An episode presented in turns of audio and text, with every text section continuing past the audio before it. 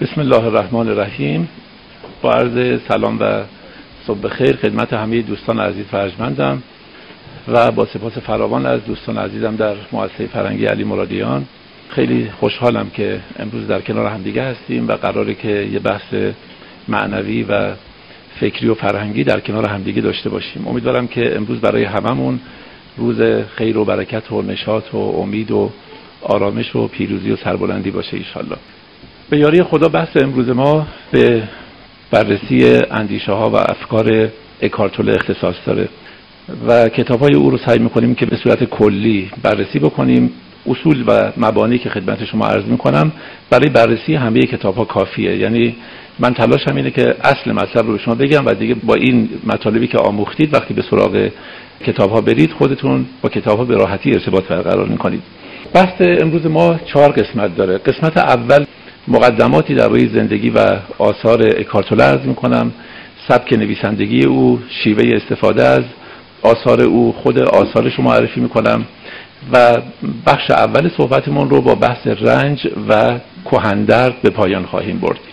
قسمت بعدی صحبت ما به صورت کامل به بحث نفس و منهای دروغین اختصاص خواهد داشت و تمام زمان رو به اون می‌پردازیم. جلسه بعدی به بحث من واقعی و من راستین اختصاص خواهد داشت و آخرین بخش صحبت هامون هم درباره زیستن در زمان حال و نیروی حال صحبت خواهیم کرد. بریم سراغ اکارتوله اکارتوله یا اکارتولی در سال 1948 در آلمان به دنیا اومدن و پس از دو کتاب پرفروش نیروی حال و زمین نو به شهرت رسیدن و در سال 2011 از طرف واتکینز ریویو به عنوان تاثیرگذارترین انسان معنوی و آموزگار معنوی زمان خود شناخته شد و به هر حال الان در سر دنیا یک انسان کاملا شناخته شده و معروفی است که همه زندگیش رو به بحث و بررسی درباره مسائل معنوی میگذرونه. اکارتوله در دوران کودکیش چندان شادمان و خوشحال و راضی نبود به خاطر اینکه پدر و مادر او از هم جدا شدن و او زندگی سخت و تلخی رو داشت. با پدرش در سن 13 سالگی به اسپانیا میره و مدتی در اونجاست. پدرش چندان اصراری نداره که او حتما به مدرسه بره و تحصیلات رسمی داشته باشه و او می‌تونه آزادانه به ادبیات و زبان و مسائلی که خودش دوست داره بپردازه. در سن 19 سالگی به انگلستان میره و مدت سه سال در اونجا زبانهای آلمانی و اسپانیایی کار می‌کنه. ولی خب به خاطر افسردگی شدید و ترس و استراب فراوانی که داشته زندگی او روال خیلی خوبی نداشته و تقریبا همه وقتش رو به جستجوی پاسخهایی برای پرسشهای اساسی خودش میگذرونه. در 22 سالگی تصمیم می‌گیره که در زمینه فلسفه و ادبیات و روانشناسی در دانشگاه ادامه تحصیل بده به دانشگاه لندن میره و همچنین در دانشگاه کمبریج شروع می‌کنه به درس خوندن. در سال 1977 یعنی در زمانی که کارتوله 29 سالشه و به شدت حالش بده و تقریبا در آستانه خودکشی قرار داره یک شب از خواب بیدار میشه و متوجه میشه که خیلی حالش بده و هیچ جوری نمی‌تونه زندگی رو ادامه بده و بگذرونه. در حالی که داره با خودش کلنجار میره و دست و پا می‌زنه در زیر بار اون همه درد و رنجی که بر گرده روح او سنگینی می‌کنه یه جمله میاد به ذهنش و اون جمله اینه که من دیگه نمی‌تونم خودم رو تحمل کنم. این جمله همینجوری توی ذهن او تکرار میشه که من دیگه نمی‌تونم خودم رو تحمل کنم. و در حالی که این جمله داره در ذهن او تکرار میشه یک دفعه یک برقی در ذهن او می‌زنه و یک حالت آگاهی به او دست میده و میگه که این جمله یعنی چی؟ که من دیگه نمی‌تونم خودم رو تحمل کنم. اون من کیه؟ که نمی‌تونه خودم رو تحمل کنه. و این خودم کیه که اون من نمی‌تونه تحملش کنه؟ آیا این دوتا یکی هن یا اینا دوتا مطلب مختلف هستن؟ خیلی زیاد ذهنش درگیر این موضوع میشه و نهایتا متوجه میشه که یکی از این دوتا واقعی نیست. دقت می‌کنید و باید اونو نادیده بگیره و کنار بگذاره. و متوجه میشه اون منی که داره درد و رنج و, و مشکل درست می‌کنه میل به خودکشی ایجاد می‌کنه بیخوابی ایجاد می‌کنه اون من من واقعی نیست. در درون خودش در ورای این صورت ظاهری به یک من عمیق اصیل یگانه می‌رسه در همون شب. و احساس می‌کنه که یهو دنیا برای او زیبا شده و روشن شده و خوابش می‌بره. صبح که از خواب بیدار میشه با کمال تعجب متوجه میشه که زندگی همون زندگی دیشب نیست. یعنی این میزها و مبلهای بیمزه تکراری این وسایل آشپزخونه که هیچ جالب و جذاب نیستن وسایل داخل خونه لباساش نمی‌دونم درختی که از پنجره دیده میشه و همه قبلا ملالآور و کسالتبار و خسته کننده بودن متوجه میشه تمام اینها رو انگار برای بار اول داره می‌بینه. یعنی انگار تمام اینها دارن میدرخشن تمام اینها دارن آگاهی از خودشون ساطع می‌کنن و تمام اینها دارن به او لبخند می‌زنن و همه با هم در یک هماهنگی شگفتآورن. این دریافت خیلی او رو متعجب می‌کنه. با شگفتی تمام داخل خونه راه میره یکی یکی وسایل داخل خونه رو نگاه می‌کنه. همون استکانی که هر روز باش چای می‌خورد و همجور پرتش می‌کرد یه گوشه ای متوجه میشه که این استکان واقعا یک جان داره یک روح داره یک هستی داره که فقط به این صورتش نباید توجه کرد. میره سراغ قوری، کتری، میز، مبل، صندلی همه و می‌بینه که تمام اونها دیگه با دیروز فرق می‌کنن. یک حالت بهجت و شگفتی البته شگفتی خوشایند. به او دست میده و تا چندین ساعت در همون حال باقی میمونه. بعد به بیرون که میاد متوجه میشه در بیرون هم همینطوره. یعنی دیگه خیابون ها و خونه ها و آدم ها همون خونه ها و خیابون ها و آدم های دیروز نیستن. چندین ماه در این حالت بهجت و شادی عمیق قرار داره. و از دانشگاه انصراف میده و دیگه تصمیم می‌گیره ادامه تحصیل نده. دو سال داخل پارک های لندن برای خودش زندگی می‌کنه بدون که جایی داشته باشه و جایی بره. از صبح همجوری روی نیمکت ها میشینه ولی در یک حالت شادی عمیق و یه آرامش وصف ناپذیر کم کم دوستانش دانشجوهایی که همکلاسش بودن و همسایه ها و اطرافیان متوجه میشن که این آدم عادی نیست و انگار که یک وضع حال خیلی شگفتآوری داره. میان با او صحبت می‌کنن و در ضمن صحبت های او می‌بینن که مشکلاتشون حل میشه و نیروی حضور او انقدر نیرومنده که باعث دگرگونی اونها میشه و از اساس مشکلاتشون رو حل می‌کنه. و همینجوری آرام آرام به یک شهرتی در بین اطرافیان خودش می‌رسه فقط با حضورش. دقت می‌کنید؟ یعنی فقط با بودنش نه با هیچ چیز دیگری. و بعد شروع می‌کنه به مسافرت کردن درک محضر استادان بزرگ و آشنایی با مکتبهای عرفانی و فرزانگی و فرهیختگی گذشته و معاصر.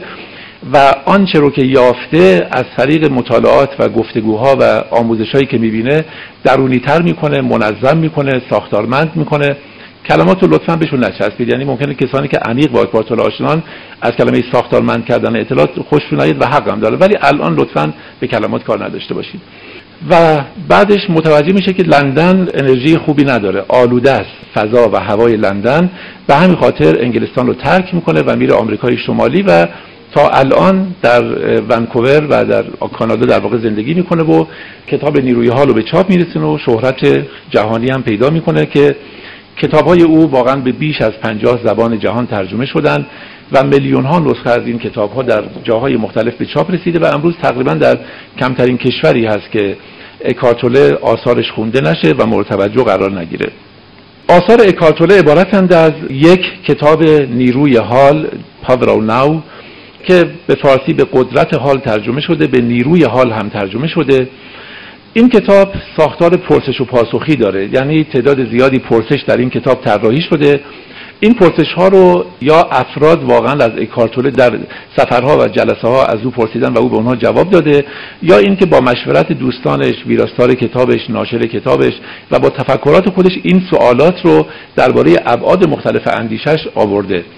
سوالات به نظر من خیلی دقیق طراحی شدن و اگر این سوالات رو دوستان عزیز با دقت بخونن متوجه میشن کمترین موضوعی درباره اندیشه های اکارتوله هست که از طریق این سوالات به چالش کشیده نشه و اکارتوله با پاسخ دادن به این سوالات تلاش کرده که لب به لباب باورها و عقاید خودش رو مطرح کنه. این کتاب به فارسی بیش از پنج ترجمه داره ولی من ترجمه جناب آقای سیامک عاقلی با عنوان آدمی دیگر توی پرانتز قدرت حال رو پسندیدم و بیشتر با این کتاب کار می‌کنم. ولی همه کتاب های دیگه با ارزشن و شما می‌تونید از اون کتاب ها حتما بهره ببرید. کتاب دوم کارتول کتاب زمین نو The New Earth زمین نو که این کتاب بعد از کتاب نیروی حال نوشته شده و من به نظرم می‌رسه با اینکه شهرت اکارتوله به خاطر کتاب نیروی حاله ولی شاهکار او کتاب زمین نو و همین کتابی است که الان دارم معرفی می‌کنم. حقیقتا این کتاب از جهت عمق مطالب نظم و ترتیب مطالب و شرح و بست مطالب به نظر من از کتاب نیروی حال هم بهتره. بنابراین اگر همین کتاب به تنهایی خونده بشه به نظر من تمام اندیشه های کارتوله به درستی دریافت میشه. در این کتاب در ده فصل کارتوله تلاش کرده تمام مبانی اندیشه خودش رو برای ما توضیح بده. و در یک برنامه تلویزیونی با حضور یک مجری خیلی معروف در ده جلسه این ده فصل این کتاب بررسی شده و این برنامه تلویزیونی 35 میلیون بیننده داشته یعنی که از پربیننده ترین در واقع برنامه ها در طول تاریخ تلویزیون به حساب بیاد. این کتاب رو هم من با ترجمه جناب آقای سیامک عاقلی خوندم و به این کتاب ارجاع میدم با نام ملکی دیگر ملکوتی دیگر. کتاب سوم کتاب تمرین نیروی حاله که این کتاب یکم کوچکتره و توش یه مقدار تمرین های کوتاه وجود داره برای اینکه چطور در حال زندگی کنیم و آموزش های اکارتوله رو درونی کنیم. این کتاب با ترجمه سرکار خانم فرناز فرود توی بازار هست و ترجمه بسیار روون و دقیقی است. و آخرین کتاب اکارتوله سکون سخن می‌گوید. این کتاب رو هم سرکار خانم فرناز فرود به فارسی ترجمه کردن. تمام مطالب این کتاب درباره سکونه و اینکه چطور در درون خودمون به آرامش و به سکون واقعی دست پیدا کنیم. خب بعد از این معرفی مختصر بریم سراغ سبک نگارش اکارتوله و سخنانی که او درباره خودش مطرح می‌کنه. دوستان اکارتوله سخنان خودش رو مستقیما ناشی از آگاهی بیدار شده می‌دونه. لطفا به تک تک کلمات دقت کنید. از نظر اکارتوله ما صورتی داریم. همه ما که اینجا هستیم صورتهایی داریم. صورتهای ما با همدیگه متفاوته. صورت من بدن من و ذهن من با صورت و ذهن و بدن همه شما فرق می‌کنه. هر کدوم شما هم غیر از بقیه افرادید. یعنی صورتهای ما عرصه تحقق فردیت ماست. اما اگر از این صورتها عبور کنیم در ورای این صورتهای متنوع پراکنده متضاد و متفاوت به یک آگاهی عمیق یگانه می رسیم که در تمام ما مشترکه. یعنی در سطح اون آگاهی عمیق من تو هم و تو منی. بین من و شما هیچ گونه غیریتی و تفاوتی و فردیتی وجود نداره. بنابراین تمام فردیت ما در عرصه صورته. در عرصه معنا همه با هم یکی هستیم و همه با خداوند یکی هستیم. اینو انشاءالله من بعدا در قسمت من واقعی مفصل توضیح خواهم داد. اون چیزی که الان به کار ما میاد اینه که عده از افراد که خیلی نادرن تونستن به اون آگاهی بی صورت دسترسی پیدا بکنن و زبان اونها و سخن اونها مستقیما از اون آگاهی ناشی میشه. در سخن اونها هیچ رگه ای از نفسانیت وجود نداره. سخن اونها عین آگاهی و عین شادی و عین شعف هستیه. اما کسی مثل من که هنوز در ذهن اسیره یا در بدن گرفتار شده سخن او سخن نفس او سخن شخص اوست. بنابراین سخن او از اون آگاهی راستی نشأت نمی‌گیره. اکارتوله مثل عموم انسانهای معنوی دنیا ادعا می‌کنه که کتابهایی که نوشته مستقیما از آگاهی بیدار شده نشأت گرفتن. یعنی نفس او در شکلگیری کتابهای او هیچ تأثیری نداره.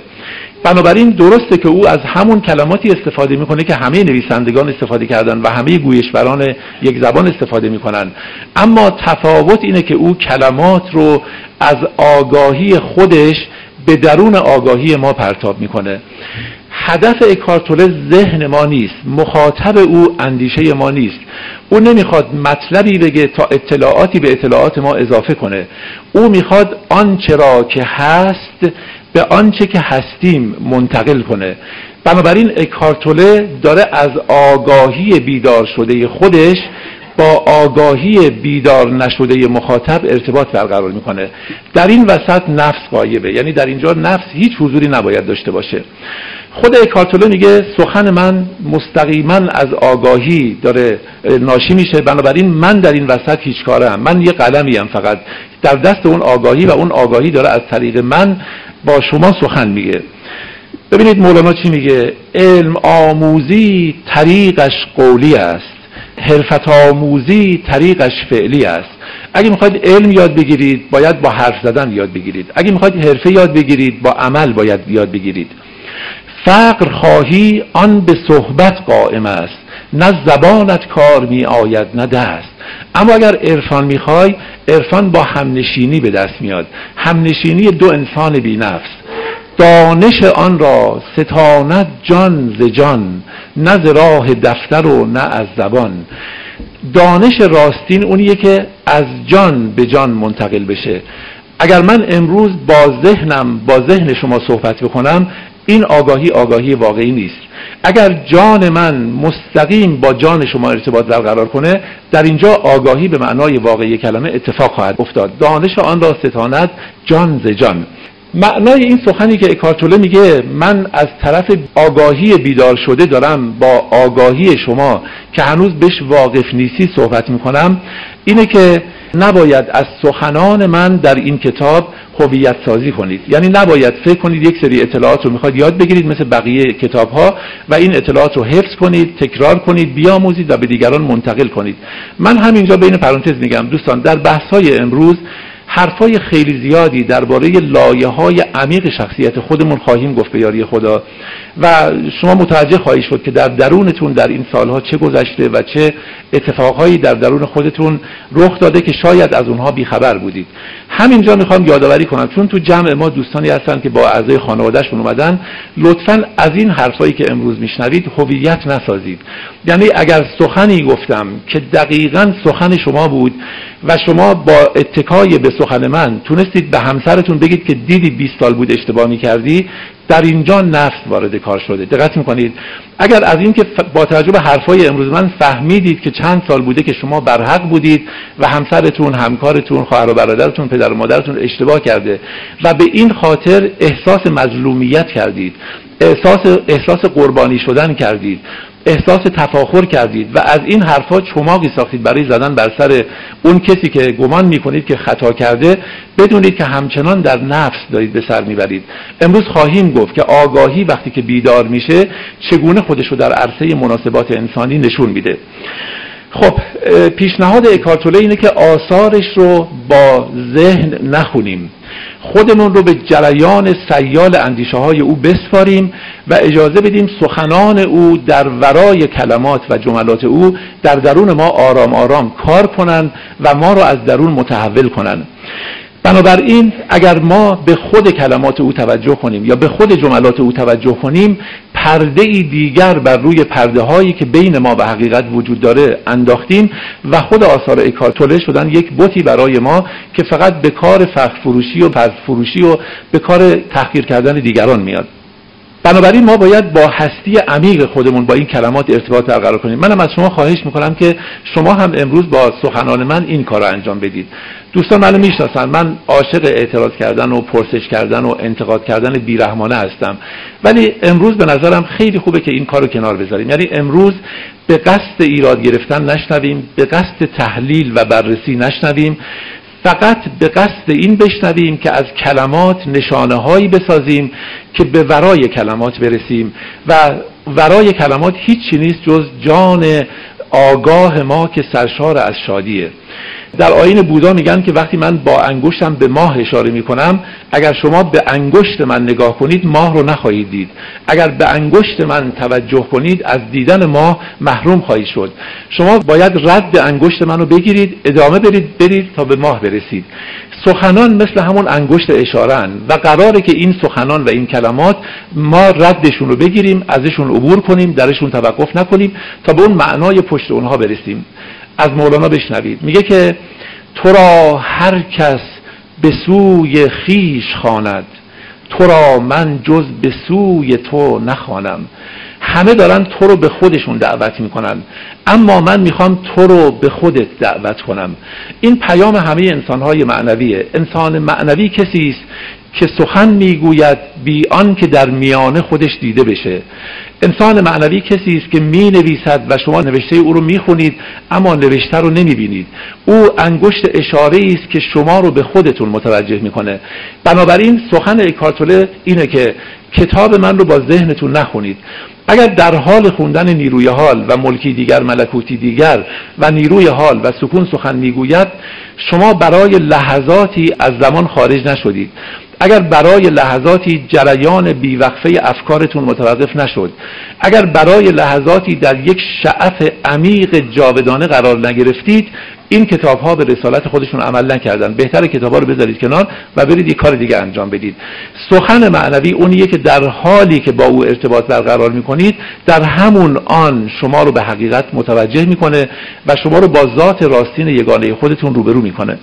بنابراین برای استفاده از کارهای اکارتوله و مولانا و از کنم خدمتتون خرقانی با یزید مایستر اکارت هر بزرگ دیگر عارفی ما باید ذهن رو موقتا کنار بذاریم. با جان سخنانی رو که از جان برآمده بشنویم. نکته دیگه که می‌خوام ارز کنم اینه که اکارتوله دوستان اگر هم در امروز در ضمن شنیدن این صحبت ها اون حال برای شما فراهم نیومد و آرامش رو تجربه نکردید باز هم اشکالی نداره. این سخنان مثل بذری در شما کاشته میشه انشاءالله. در من کاشته میشه نگم شما که بی بشه. و در طول زمان در یک جاهایی که اصلا فکرش رو نمی کنیم این بذر آرام آرام رشد می‌کنه. اگر فضا و هوای مناسب در اختیارش قرار بدیم به تدریج به یک درخت تناور سایه گستری تبدیل میشه که هم خودمون از او برمیخوریم هم دیگران می‌تونن در سایه او بیارمن و لحظاتی بار هستی رو از دوش جان فرو بهیدن. نکته دیگه که باید عرض بکنم اینه که اکارتوله مثل عموم فرزانگان و عارفان اهل استدلال نیست. او در کتابهای خودش دلیل نمیاره. به شما میگه من اینو دیدم و دارم برای شما مطرحش می‌کنم. شما یا میپذیرید و اعتماد می‌کنید به من و یا اعتماد نمی‌کنید و میرید دنبال کارتون. اما من برای آنچه که دیدم دلیل نمیارم. شما هم باید ببینید. با دلیل به اینجا نمی‌تونید برسید. به قول مولانا پرسید یکی که عاشقی چیست؟ گفتم که چون ما شوی بدانی. عشق رو با توضیح نمیشه فهمید. باید عاشق شد تا فهمید. بنابراین آنچه که معنویان جهان میگن اینها رو با تفکر و با استدلال و برهان نمیشه بهشون رسید. برای تنوع عرض می‌کنم. یه کسی توی کافه خیلی بزرگی در اون دورترین نقطه کافه نشسته بود یه گروهی هم این ور نشسته بودن و هر چند دقیقه یک بار با صدای بلند میخندیدن. اونم که اونجا بود خیلی با فاصله نشسته بود اونم گاه میخندید. یه نفر رفت گفت آقا مگه شما میشنوید او چی میگن و به چی میخندن؟ گفت نه والا من هیچی نمیشنوم. گفت خب پس چرا میخندید؟ گفت والا من به اونا اعتماد دارم. می‌دونم بی دلیل نمیخندن. من اعتماد کردم. هر وقت اونا میخندن منم میخندم. اینجا ما با یک فاصله دور باید به کاتول اعتماد کنیم. او میگه من دیدم بیاید ببینید. فقط میگه آزمایش کنید نمیگه استدلال کنید نمیگه دلیل بخواهید نمیگه از من بخواهید که برای حرفایی که می‌زنم دلیل بیارم. بنابراین در آثار بزرگانی مثل اکارتوله دنبال دلیل نباید باشیم دنبال آزمودن باشیم. همون چیزی هم که مولانا میگه مثلا میگه چند خوردی چرب و شیرین از تعام امتحان کن چند روزی در سیام میگه که پس حیات ماست موقوف فتام اندک اندک جهد کن تمل کلام آزمون کن آزمون کن. من به نظرم به آزمایشش میارزه. ادعای خیلی بزرگی است. ادعا اینه که من شما رو به شادی مطلق دارم دعوت می‌کنم. ادعای خیلی بزرگی است. ارزش داره که بریم بیازماییم و ببینیم که واقعا حرف او درسته یا نه. اینه که اکارتوله دلیل نمیاره. علتش اینه که او از مشاهدات خودش و مکاشفات خودش و یافته های وجدانی خودش سخن میگه. از اینجا چند تا نکته رو باید عرض کنم. یک نکته اینه که اکارتوله در سخنان خودش از افراد زیادی سخن نقل می‌کنه. و گاهی اوقات هم میگه که حرفا رو از کی گرفته. در صدر اینها مسیح قرار داره. او بیشترین ارجاعش و نقل قولش از حضرت مسیح علیه السلامه. از بودا فراوان نقل قول می‌کنه از لاوتسه خیلی نقل قول می‌کنه. از مولانا بارها نقل قول می‌کنه. از اپیکتتوس و از انیشتن خیلی زیاد نقل قول می‌کنه. معمولا منبع نمیگه. دوستانی که اهل تحقیقات دانشگاهی می‌دونن که در یک تحقیق دانشگاهی هر سخنی که بگی باید منبعش رو دقیق بگی سال چاپش رو بگی اسم کتاب و نویسنده رو بگی صفحه رو بگی همه چیز رو بگی. اما اکاتوله این کارو نمی‌کنه. میگه مسیح گفت. حالا کجا گفته؟ خدا می‌دونه. میگه انیشتن اینجوری گفته. کجا اینجوری گفته؟ خدا می‌دونه.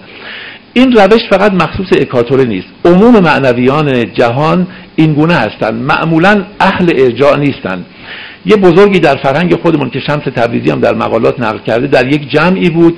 در اون جمع دانشمندان و فقها نشسته بودند اگه با سبک فقها آشنا باشید و حدیث شناسان می‌گفتن حدثنی فلان ان فلان ان فلان ان فلان ان با عین و نون یعنی از فلانی تا به پیامبر اسلام می‌رسید. اون بزرگ یک دفعه سر برآورد از اون حالت سکوتش و گفت تا کی می‌خواید بگید فلانی از فلانی از فلانی از فلانی نقل قول کرد که محمد چنین گفت. یک نفر بین شما نیست که بگه حدثنی قلبی ان ربی. دل من از خدا چنین می‌گوید تا کی می‌خواهید زنجیره روایت درست کنید که کی از کی نقل قول کرده. از خودت حرف بزن. سخن تو نقد حال خودت باشه. سخنی که می‌گویی خودت به او رسیده باشی. بنابراین اکارتوله اگر نقل قول کم می‌کنه و اگر ارجاع کم میده و اگر در آخر آثارش فهرست مطالب و فهرست منابع نمیده او رو بیهوده نباید به دزدی متهم کنیم. او مثل مولانا مثل حافظ و خیلی از بزرگان که اجزاء اندیشهشون رو در پیشینیان و آثار گذشتگان میشه نشون داد او هم همینجوره اجزاء اندیشش رو در آثار گذشتگان میشه نشون داد. اما او آنچه را که گرفته از دیگران درونی کرده با خود یگانه کرده اونها رو زیسته مهر خودش رو بر اونها زده و الان اونها به نام او در اختیار ما هستند. اتفاقی که در اینجا افتاده اینه که من اگر از دیگران نقل می کنم نقل قول مستقیم می کنم سخن رو نیازمودم. اما حافظ اگر سخنان بزرگان قبل از خودش رو می‌گیره اون سخنان رو زندگی می‌کنه میزیه و مهر خودش رو بر اون سخنان می‌زنه و امروز ما حتی اگر اون سخن و حافظ رو در دیوان اسیرالدین اخزیکتی یا انوری یا مجیر بیلقانی یا خاقانی یا نظام ببینیم باز هم میگیم این سخن مال حافظه. برای اکارتول هم این اتفاق میفته او بر سخنش نقش خودش رو می‌زنه.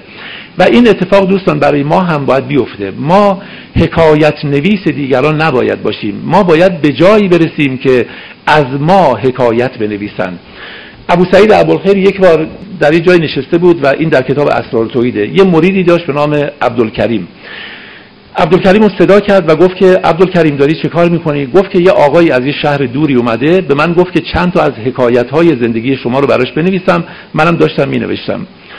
ابو سعید خیلی جمله تکان دهنده میگه. میگه ای عبدالکریم حکایت نویس مباش آنچنان باش که از تو حکایت نویسند تا کی می‌خوای داستانهای دیگران رو نقل کنی؟ خودت این قابلیت رو داری که در فرایند زندگی به داستانی تبدیل بشی که بر لب و زبان انسانهای دیگه بشینی. مولانا در مصطوی میگه ای ایاز از عشق تو گشتم چموی تو مرا کفسانه گشتستم بگوی. من تا الان داشتم قصه عشق محمود و عیاز رو می‌گفتم. اما الان خودم یک قصه عاشقانه آفریدم که روی همه داستانهای عاشقانه دنیا رو سفید کرده. الان باید عاشقان گذشته و آینده بیان و داستان عشق من رو روایت کنن. ای ایاز از عشق تو گشتم چموی تو مرا کفسان گشتستم بگوی. بس فسانه عشق تو خواندم به جان تو مرا کفسان گشتستم بخوان. بنابراین اکارتوله خودش به نظر من به یک داستان تبدیل شده. یعنی داستان زندگی او چنان عظمت و فروغی پیدا کرده که به تنهایی قابلیت روایت کردن و نقل کردن رو پیدا کرده.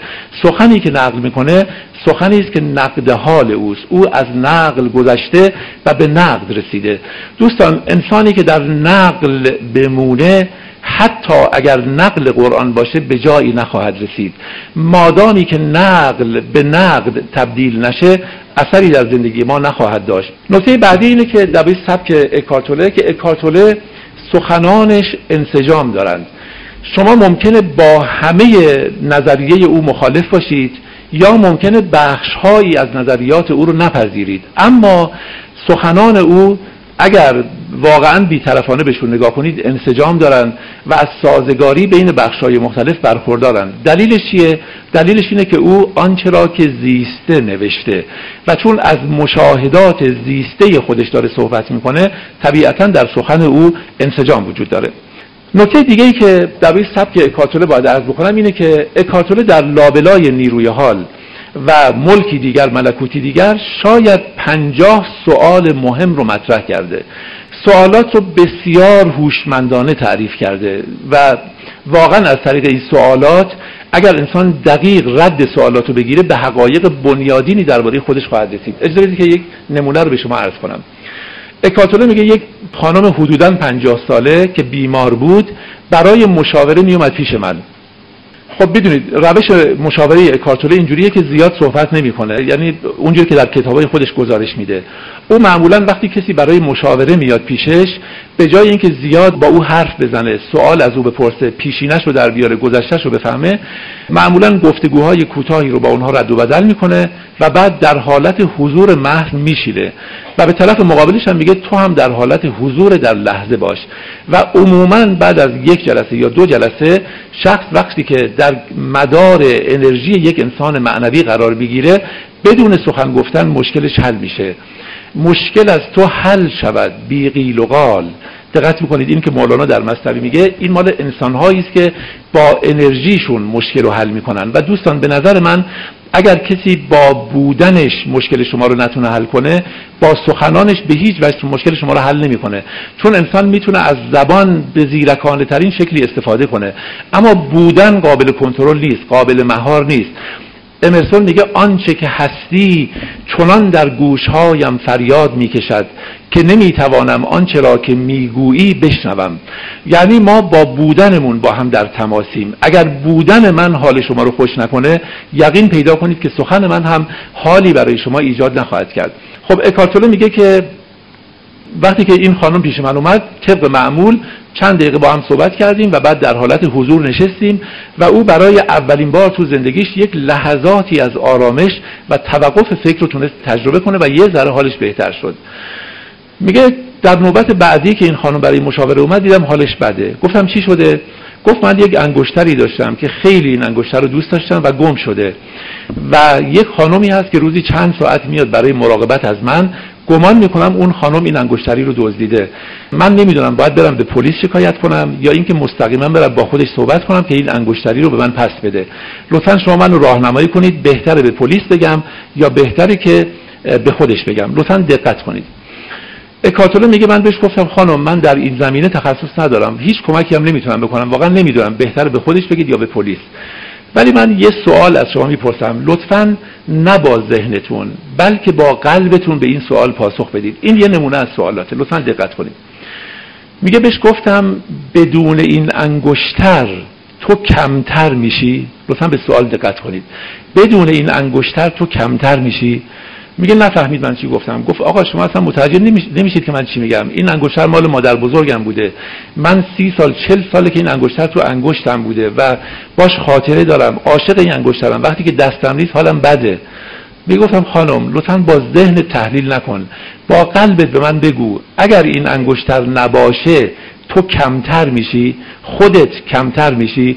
یعنی این انگشتر جزء هویت توست جزء کیستی توست. اگر انگشتر تو گم کنی خودت کم میشی.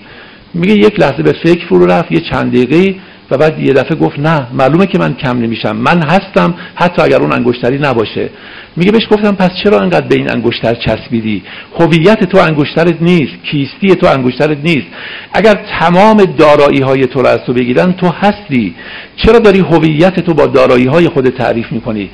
میگه که رفت توی فکر و چند دقیقه گذشت و چهرش شروع کرد به برق زدن و گفت بله قطعا همینه که شما دارید میگید. من دیگه هویتم رو با انگشترم تعریف نمی کنم انگشتر گم شده باشه یا اون خانم دزدیده باشه دیگه به من ربطی نداره. میگه از پیش من رفت و دفعه بعد که اومد گفت فلان وسیله‌مو بخشیدم به فلان کس فلان وسیله رو بخشیدم به فلان کس فلان مالمو بخشیدم به فلان کس. اتفاقا یه چند تا از وسایل با ارزشش رو به همون خانم بخشیده بود که گمان می‌کرد انگشتر رو دزدیده.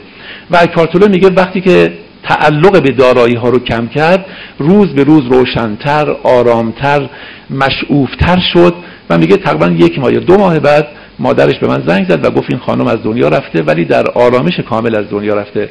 و بعد به من گفت که وقتی داشتم بس جعبه داروش رو نگاه می‌کردم دیدم که اون انگشتر داخل جعبه داروست. دقت می‌کنی یعنی اصلا نه اون دزدیدش و نه گم شده. خودش یادش رفته که کجا گذاشته. ببینید ما چیزی رو داریم گمان می‌کنیم نداریم و حالمون بد میشه. این خانم این انگشتر رو داره. گمان می‌کنه کسی دزدیدش و این فکر دزدیده شدن انگشتره که داره حال اونو بد می‌کنه. اگر ما بدونیم کیستی راستین ما قابل دزدیدن نیست کیستی راستین ما قابل سلب شدن نیست. شادی راستین ما رو هیچ کسی نمی‌تونه از ما بگیره. اون وقت ما دست از هم هویت شدن با این مسائل برمیداریم. اینجا شما به این سوال می‌رسید. آیا با نداشتن این شی من کمتر میشم؟ آیا با داشتنش من بیشتر میشم؟ لطفا هر وقت حس کردید چسبیدید به یک وسیله ماشینتون خونتون نمی‌دونم هر چیزی. این سوال از خودتون بپرسید. ببینید اگر نداشته باشیدش چه اتفاقی میفته آیا نابود میشید خودتون یا نه؟ شما می‌تونید اونو نداشته باشید و حالتون خوب باشه. این سوال هوشمندانه طراحی شده و حدود پنجاه تا اینجوری سوال داخل آثار اکارتوله هست. لطفا وقتی آثار او رو دارید می‌خونید به این سوال ها که می‌رسید با سرعت عبور نکنید. اون سوالات رو از خودتون بپرسید. روی اون سوالات درنگ بکنید و تلاش بکنید که به اون سوالات نه با بلکه با عمق هستی خودتون جواب بدید. اون وقت می‌بینید که این سوال ها یکی یکی مسیر شما رو مشخص می‌کنن و شما رو به اون من واقعی خودتون میرسونن. نکته بعدی که درباره اکاتوله باید درس کنم و سبک آثارش اینه که دوستان عموم عارفان و فرزانگان معمولا آموزش هاشون دو بخش داره. یک بخش نظری و یک بخش عملی. بخش نظری شامل مطالبی میشه و بحثهایی میشه که کوشش می‌کنن نگاه ما رو به هستی به انسان به خدا و به انسانها تغییر بدن از بنیاد. بخش عملی شامل تکنیک ها و تمرین های عملی میشه که ما باید اونا رو اجرا کنیم.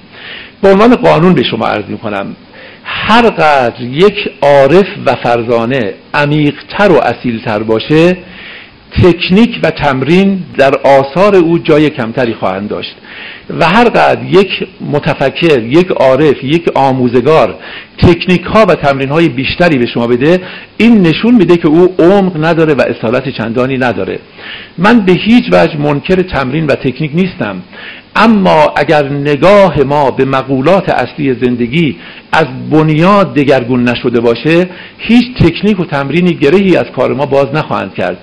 تمرین ها و تکنیک ها در خوشبینانه ترین حالت یه چند دقیقه چند روز چند ماه آرامش به ما میدن به مسابه یک مخدر یا مسکن عمل می‌کنن و حال خوشی به ما میدن. اما به محض اینکه ما از اون موقعیت بگذریم و به یک بحران در زندگی برسیم متوجه میشیم که اون تکنیکا کاری نمی‌کنن.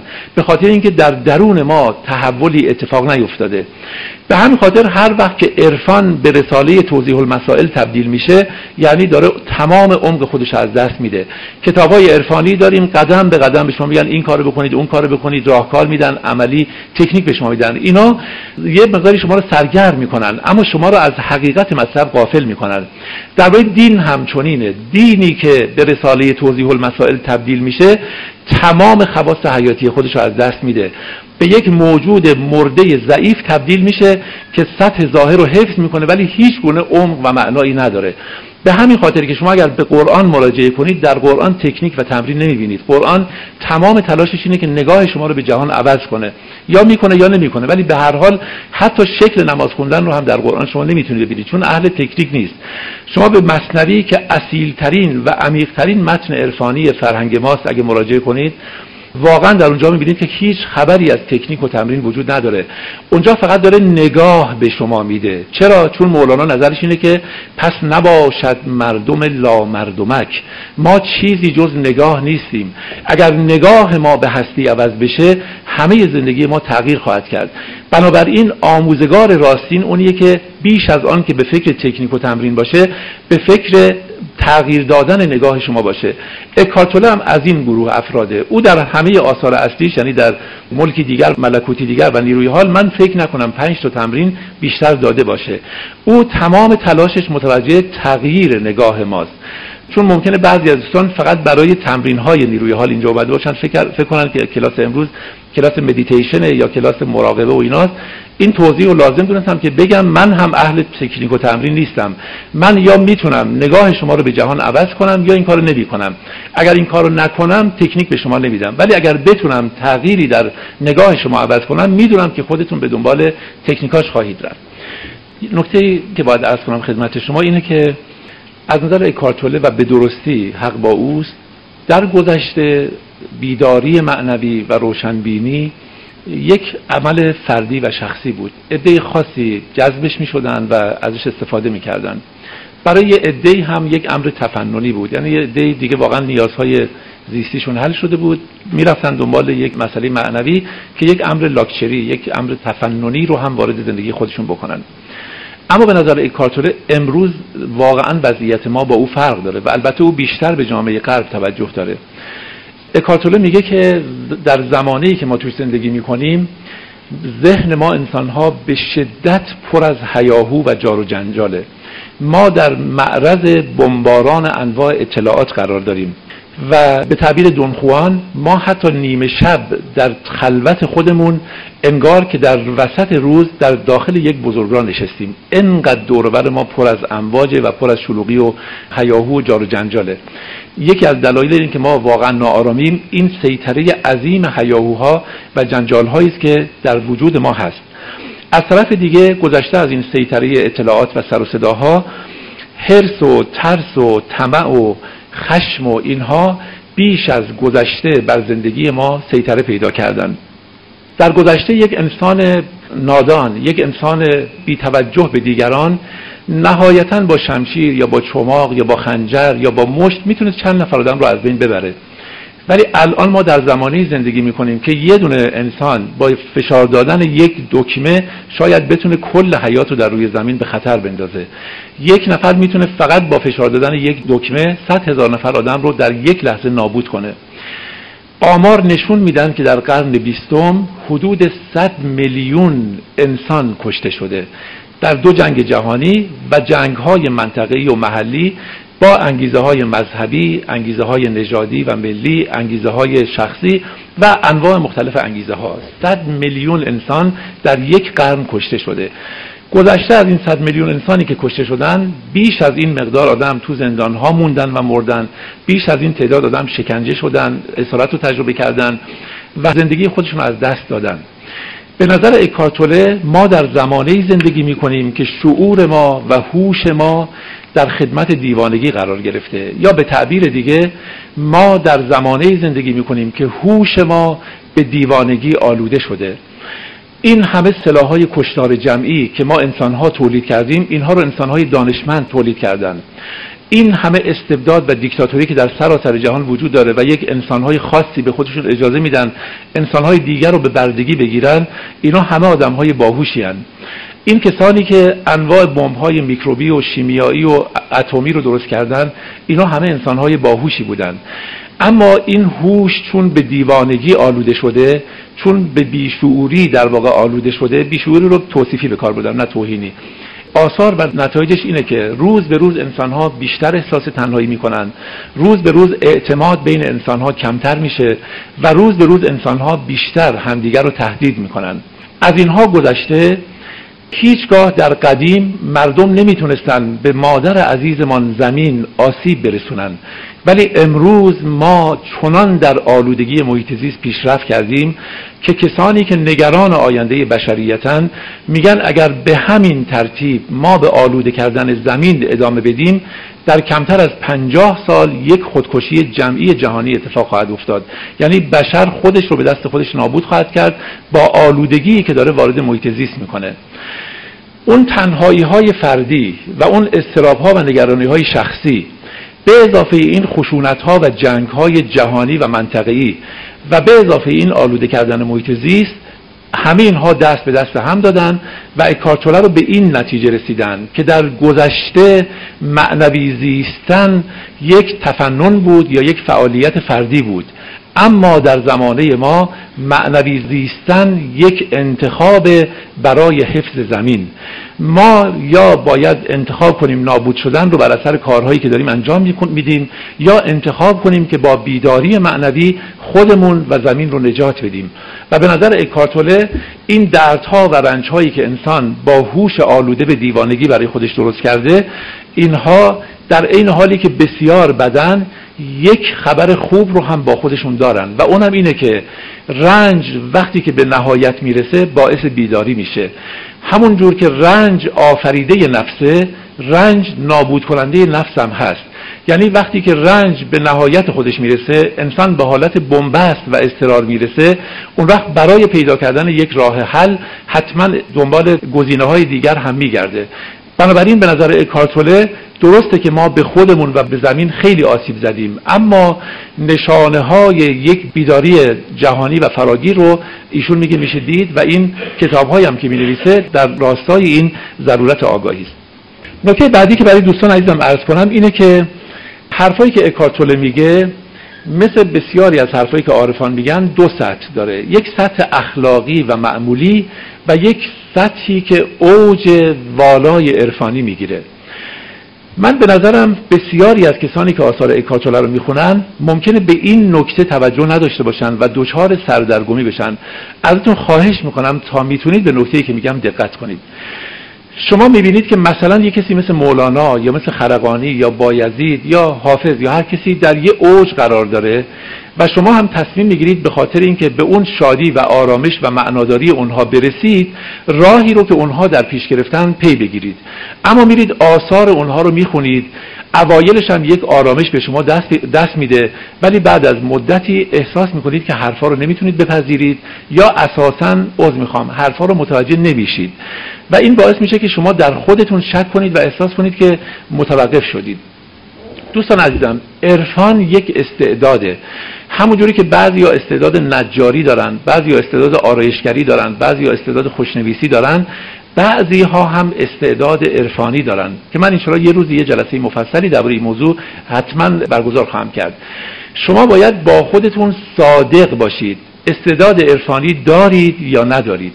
اگر استعداد عرفانی ندارید از حرفهای اکارتوله و مولانا و هر عارف دیگری از اون سطح عرفانیش صرف نظر کنید. اونها رو بذارید کنار در سطح اخلاقی ازشون استفاده کنید. بنابراین اگر حرفایی رو که اکارتوله درباره اون آگاهی بی صورت جهانی می‌زنه متوجه نمیشید.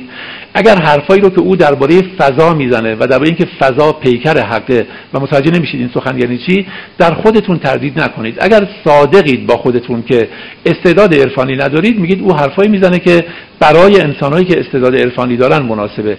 من اون استعداد ندارم. من از این آثار استفاده می‌کنم برای آرامش یافتن و برای رشد شخصی خودم و کمک به هم نوعان خودم. من گمان دارم که حتی اگر اون اوج عرفانی رو از آثار عرفانی کارتوله و دیگران بگیریم باز هم در یک سطح زمینیتر و پایینتر می‌تونیم برای آرامش خودمون از اونها استفاده کنیم. معنای این حرفی نیست که کوشش نکنید که به اونها برسید. تلاشتون رو بکنید.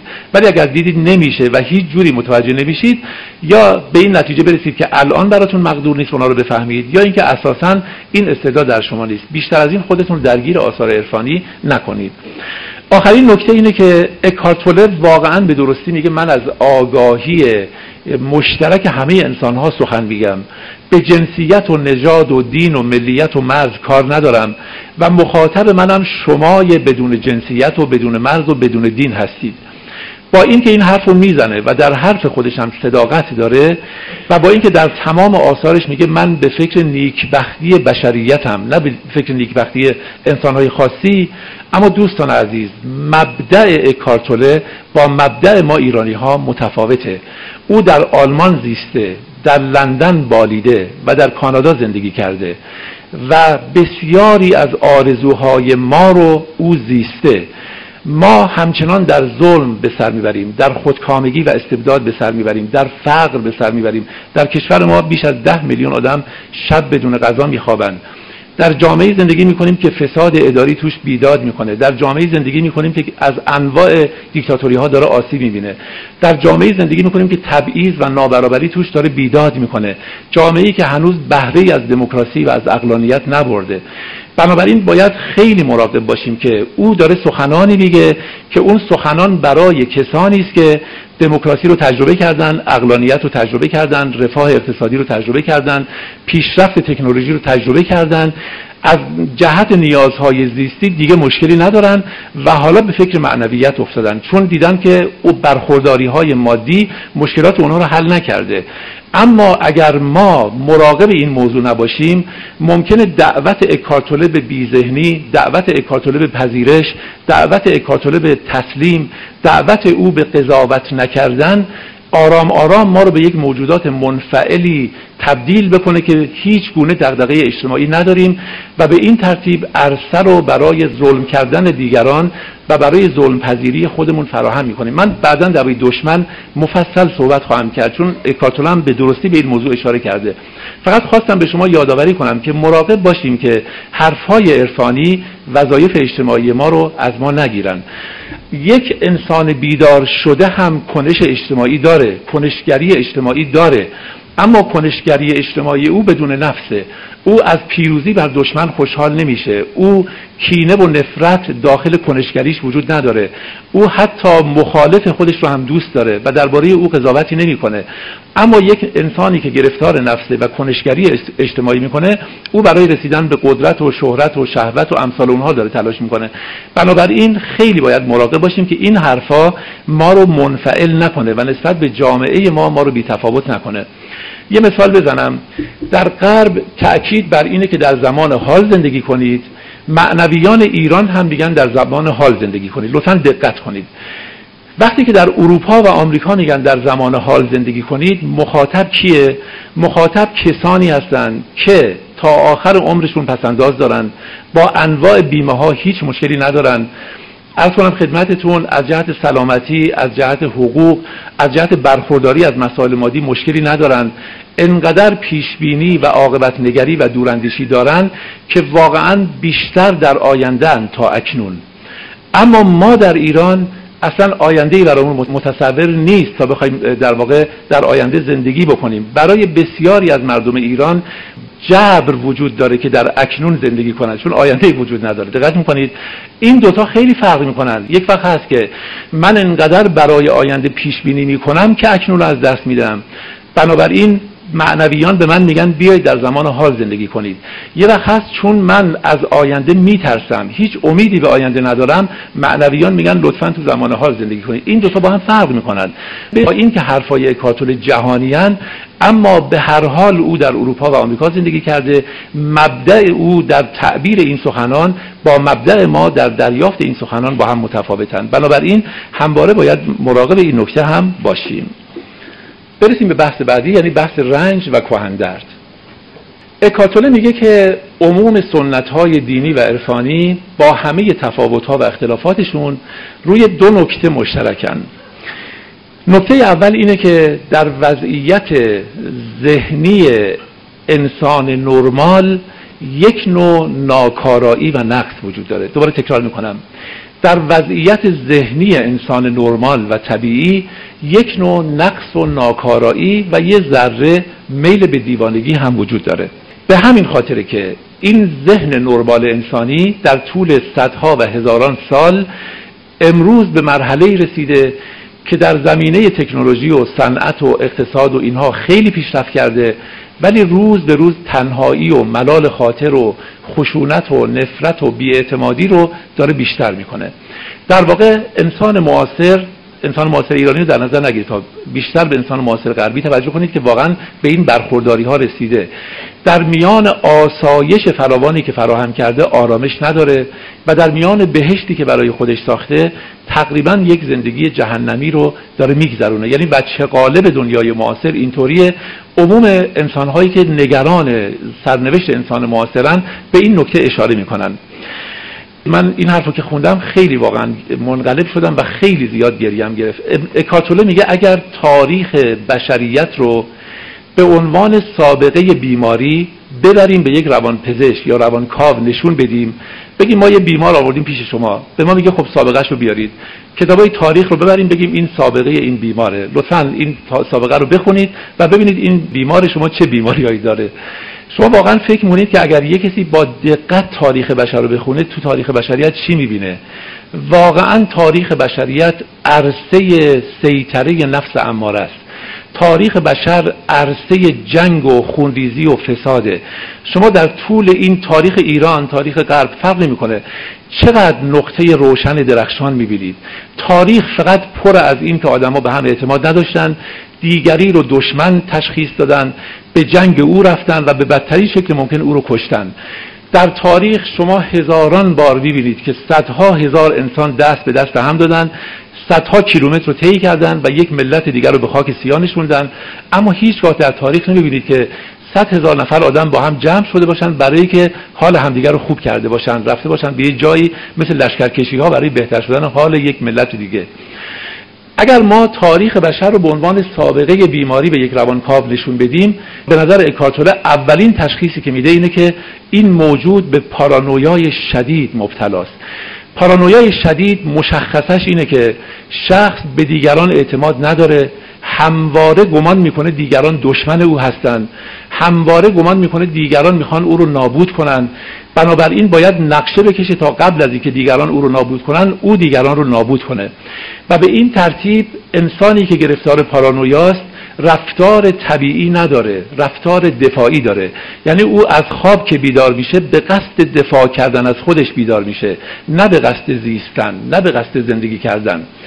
خب این که تاریخ ما این گونه است و زندگی معاصر ما چنینه و اگر صادق باشیم با خودمون در بیشتر لحظات زندگی آرامش نداریم حالمون خوب نیست و احساس می‌کنیم که اون چیزی که می‌خوایم بهش نرسیدیم این نشون میده که نقطه ای که برای حل مشکلاتمون در نظر گرفتیم درست نیست.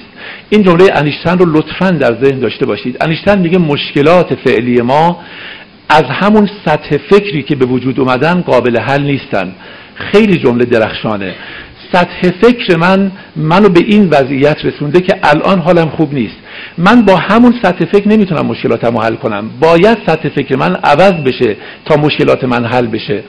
یکی از تراژدی های بزرگ زندگی ما اینه که با همون سطح فکری که ما رو به وضعیت بحرانی فعلی رسیده می‌خوایم از بحران فعلی خارج بشیم. طبیعتا اون سطح فکر بر بحرانهای فعلی ما خواهد افزود. پس نخستین حقیقتی که عموم ادیان و سنتهای عرفانی قدیم و حکمای قدیم برش توافق دارن اینه که ذهن بشر در حالت عادی یه مقدار زیادی شامل و حاوی نقص و ناکارایی و دیوانگی است و نمی‌تونه مشکلات انسان رو حل کنه. حقیقت دوم که مورد تایید عموم بزرگان قدیمه اینه که راه بیرون رفتن از این وضعیت وجود داره. دوستان این خیلی نکته مهمیه.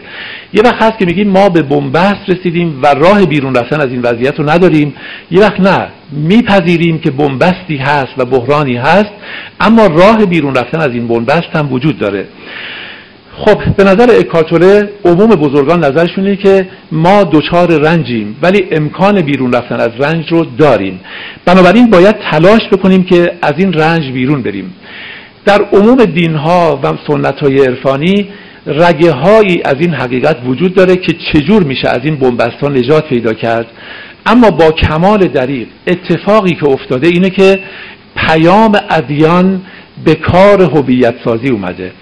لطفا دقت کنید دوستان. وقتی که دین به اعتقاد تبدیل میشه تمام خواست خودش رو از دست میده.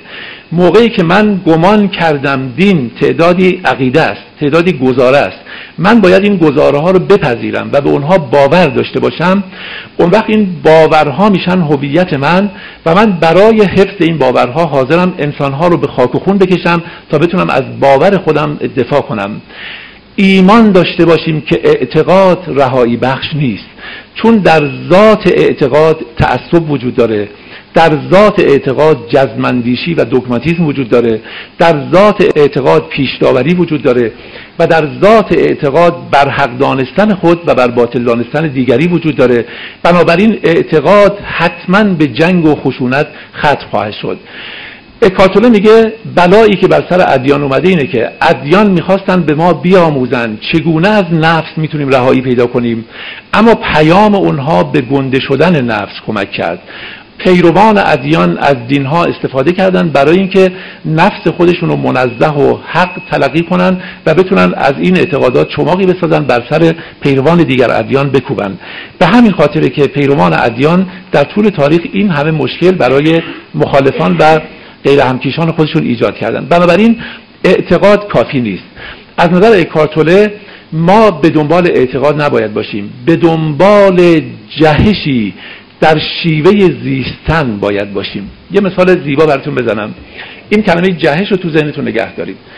یک کرم رو در نظر بگیرید که قابلیت تبدیل شدن به پروانه رو داره. این کرم بیچاره ما با مظلومیت تمام رو زمین راه میره. آدما لهش می‌کنن حیوانات بزرگتر لهش می‌کنن. سرعت نداره. اگه کسی دنبالش بکنه به سرعت اونو می‌گیره. بدنش خیلی ترد و شکننده است.